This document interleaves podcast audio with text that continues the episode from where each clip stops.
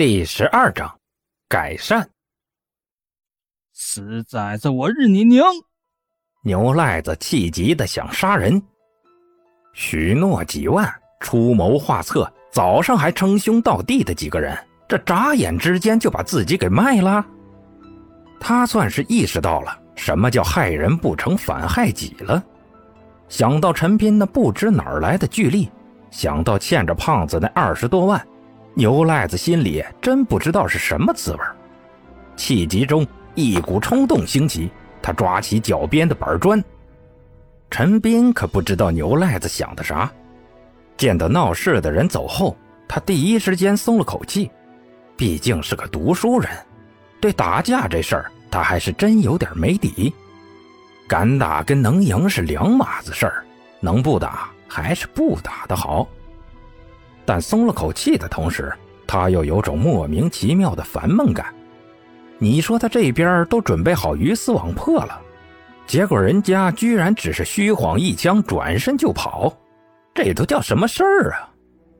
烦闷与庆幸交接之下，陈斌气头也消了大半。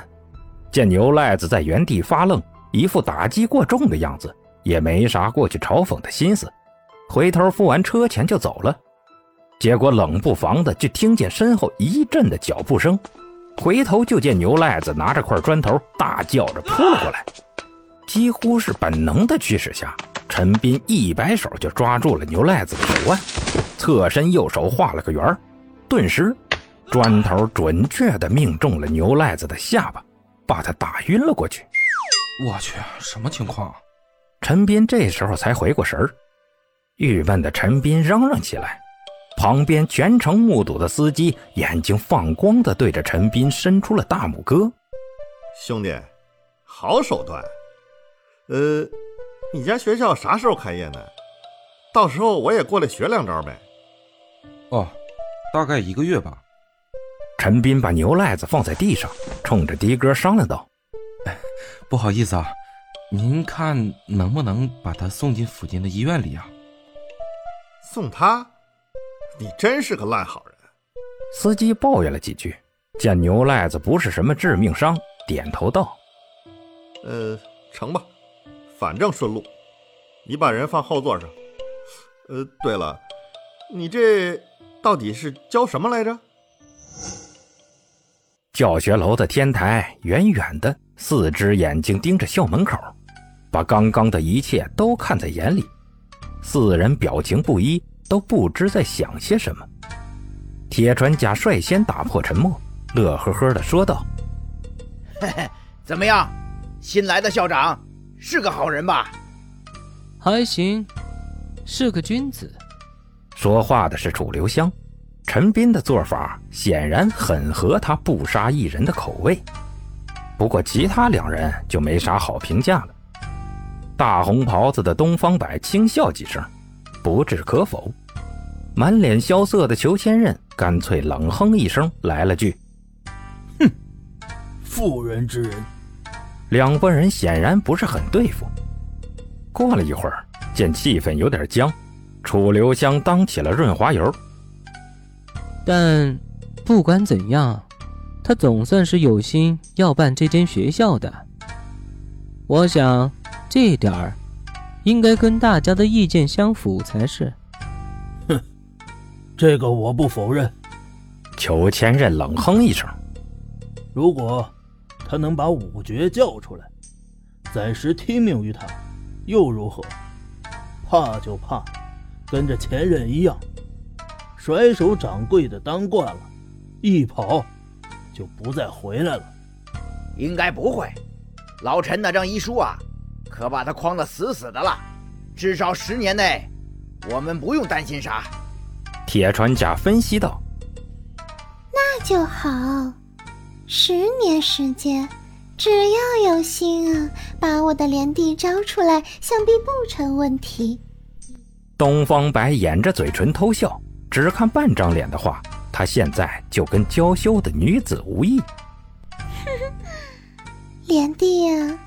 让我给这个新来的校长一点谢礼吧，就当为与连弟的见面提前做庆贺了。话音落下的同时，只见东方白的身影渐渐消散。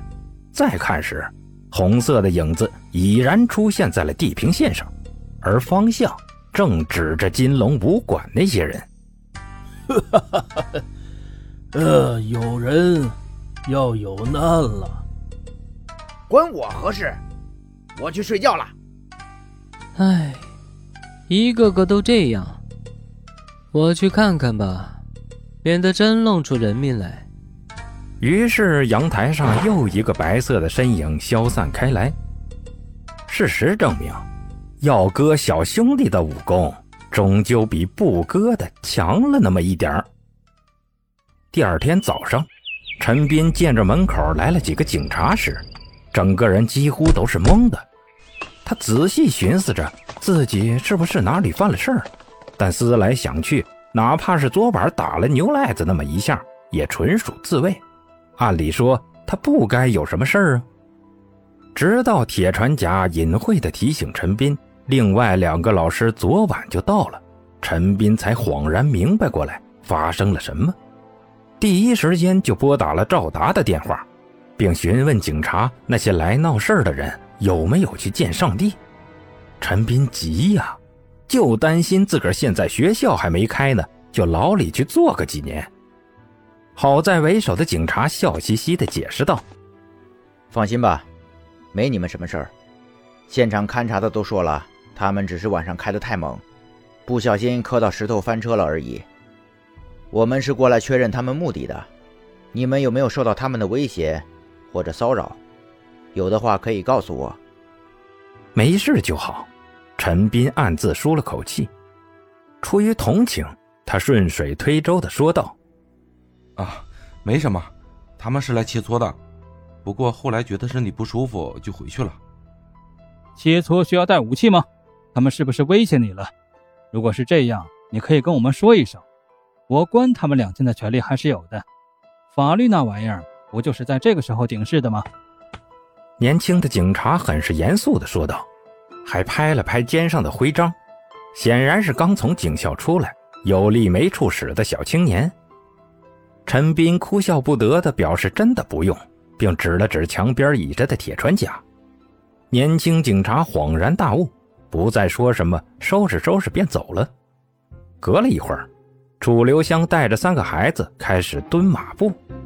陈斌招过清闲没事干的铁船甲，问道：“其他两个人呢？怎么都不见过来？”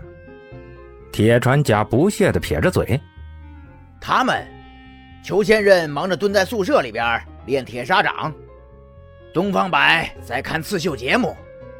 要见到他们啊，你得等到午饭的时候才行。那两个人的性子可比什么都大。呃，跟我预料的差不多。那我中午再跟他们聊聊好了。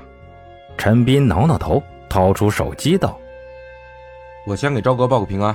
你没事的话，多督促那三个小子练习吧。”铁船甲指着跟在楚留香屁股后头屁颠屁颠跑步的三人，气急的说道：“你觉得他们还用我督促？”陈斌木讷的点点头，看起来的确不用。发生了什么？他们怎么这么兴奋？铁船甲幽怨地叹了口气：“哎，昨天楚留香表演了他的轻功。好吧，对年轻人来说，胸口碎大石。”终究没有踏波无痕来的有吸引力。铁船甲这次栽的不冤。陈斌为铁船甲默哀了一阵，便继续去干手里的活了。